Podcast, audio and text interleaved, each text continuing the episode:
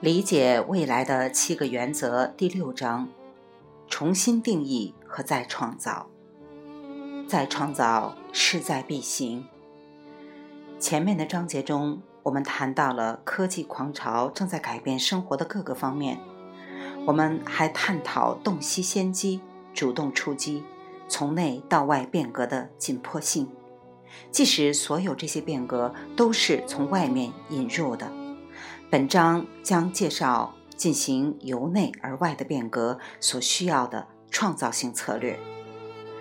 变革是变化的加速放大版，重新定义和再创造是利用脱缰野马般的变革之力的一种方式，能够把变革力应用到产品、服务、行业和职业之中。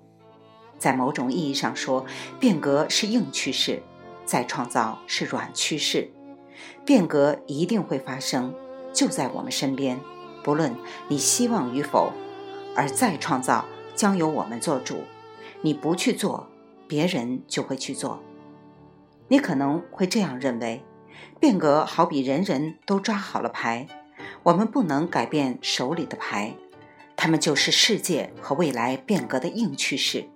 如果这是命中注定，当然就没有任何意义，也没有希望，无法改变或改善未来，因为这些已经都预设好了。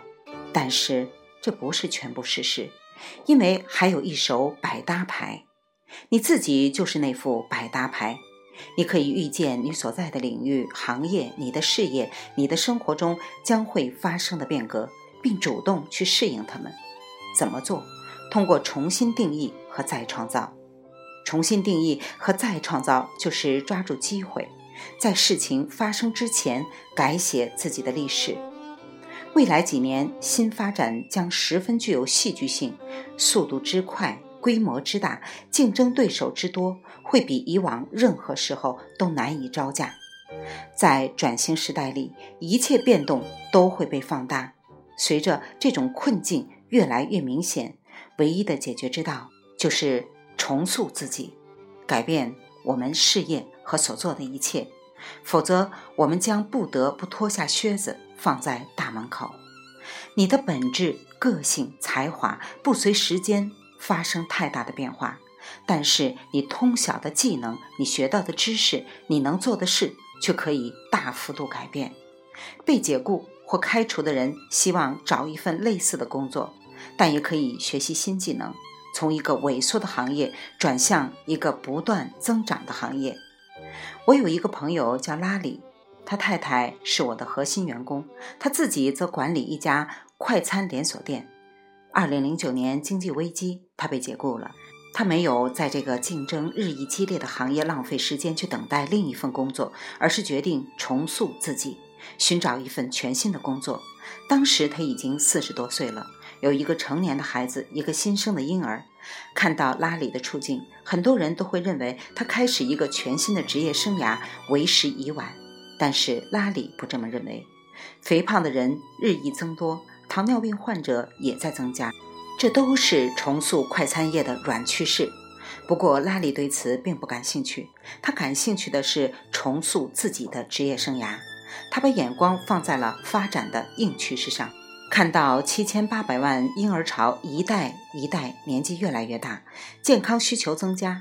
他看到随着信息技术、知识和交付系统的改进，未来的护士会越来越多的扮演今天医生的角色。他决定回到学校，成为一名护士。自我改造与把握硬趋势结合起来，无论是在市场上还是在生活中，你都能创造巨大的胜利。一九八三年，李埃克卡和哈尔斯波利奇重塑了家庭旅行车市场。当时婴儿潮一代到了风华正茂的育龄期，小孩接连出生，旅行车的销量却并没有增长，这就怪了。为什么他们有需要却不购买产品呢？因为购买行为通常比逻辑推论更感性，它既是为了满足实际需求的理性行为，也能够凸显个人身份。婴儿潮一代可能需要一个容纳大家庭的车子，但是道奇汽车意识到，他们不想看起来和他们的父母一样，即使很多人大部分时间跟他们的父母很相似。婴儿潮一代不想承认自己已经成为驾驶旅行车的一代。面包车呢？当时他们看上去很酷，更重要的是，他们的父母从来没有开过。一九八三年十一月，克莱斯勒推出了迷你车道奇凯领。创造了一个新的汽车品类——厢式旅行车。它在接下来的四分之一个世纪中占据了主导地位。这就是远见力的作用，看到了婴儿潮一代的需求这一硬趋势，以及洞察到人们不想跟他们的父母一样。重塑自我一直是一个强有力的战略，但在过去，企业和产品的再造是一种选择，如今它势在必行。今天我们生活在一个独特的情境中，这是我们从未见过或经历过的环境。我们从未有过这样强大的处理能力、带宽以及技术加速，而且它们已经完全改变了我们的关系和稳定的概念。过去，稳定和变化是两种相反的状态。当你取得了稳定，就很难拥有变化。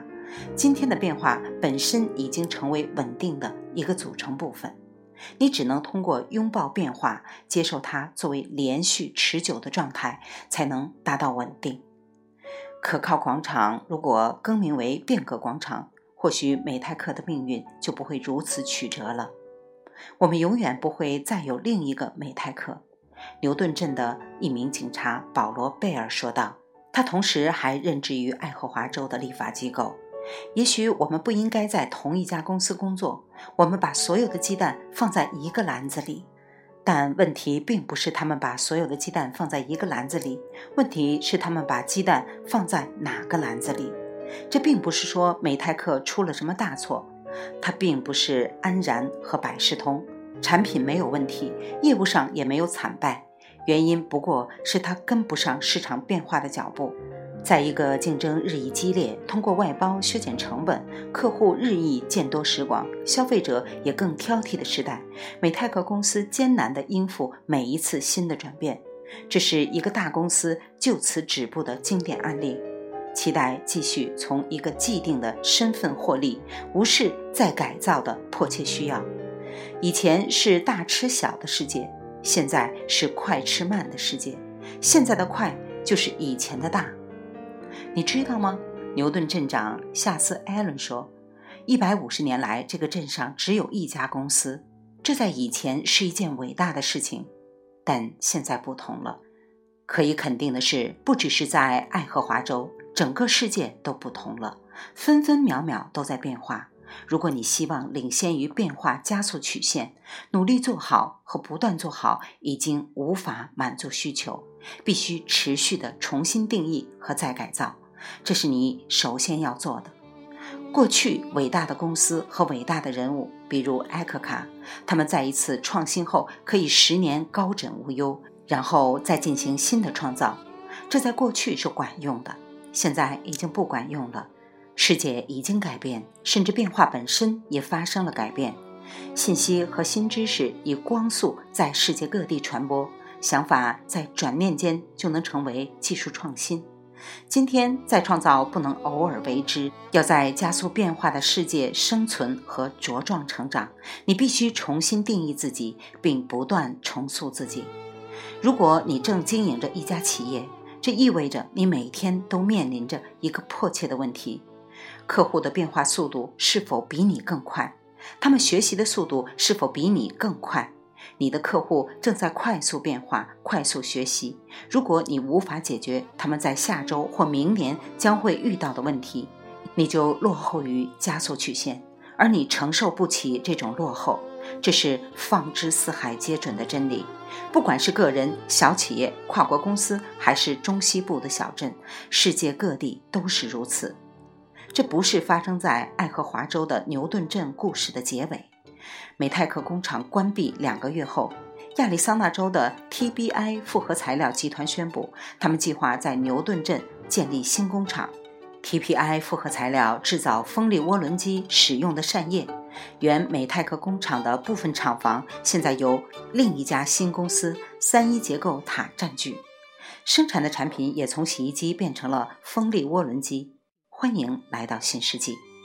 像世界各地的其他城市和城镇一样，牛顿镇似乎经历了重塑自我的过程，但它是被动反应，而不是预见性改变。当改变从外部推动时，总是困难很多。如果美泰克积极应对不久的未来，而不是安于现状，又会怎样呢？美泰克的著名电视广告展现了一个修理工对着镜头的告白，说他很孤独。因为从来没有人打电话给他，这是一个不错的想法。潜台词暗示着洗衣机质量很好，消费者根本不需要修理工。毕毕竟这些洗衣机出自可靠广场。但是如果主角不是坐在那里等着电话响起，而是在实验室中把洗衣机重新再创造，情况又如何？斯蒂芬金·伯金肖教授就做到了这一点。经过三十多年的纺织化学研究，这位英国科学家发明了一种洗衣机，直接跳过了用水量的问题，比保洁的冷水洗衣粉更有效。这台洗衣机几乎不消耗水，相反，铂金肖教授的干燥洗衣机使用小尼龙颗粒，这些颗粒只要微湿就能产生微量电荷，很像在尼龙地毯上摩擦你的脚。利用这些电荷，能够把污渍从你的脏衣服上抽出，锁进颗粒内部，从而去除污渍。这些尼龙颗粒可用于大约一百次洗涤循环，约为一般家庭六个月的洗衣量。之后还可以回收再循环。这个过程不仅在用水量上只需要传统洗衣机的十分之一，而且只消耗很少量的能源，因为不需要漂洗。这台洗衣机名为 Xeros。快公司曾于2009年7月撰文评论，作者克里夫指出，如果每个美国家庭都有一台 Xeros 洗衣机，就能省下相当于500万辆汽车的碳排放量。文章的结论更是放下豪言壮语：这台洗衣机是一项改变世界的发明。未完待续，来自清音儿语子青分享，欢迎订阅收听。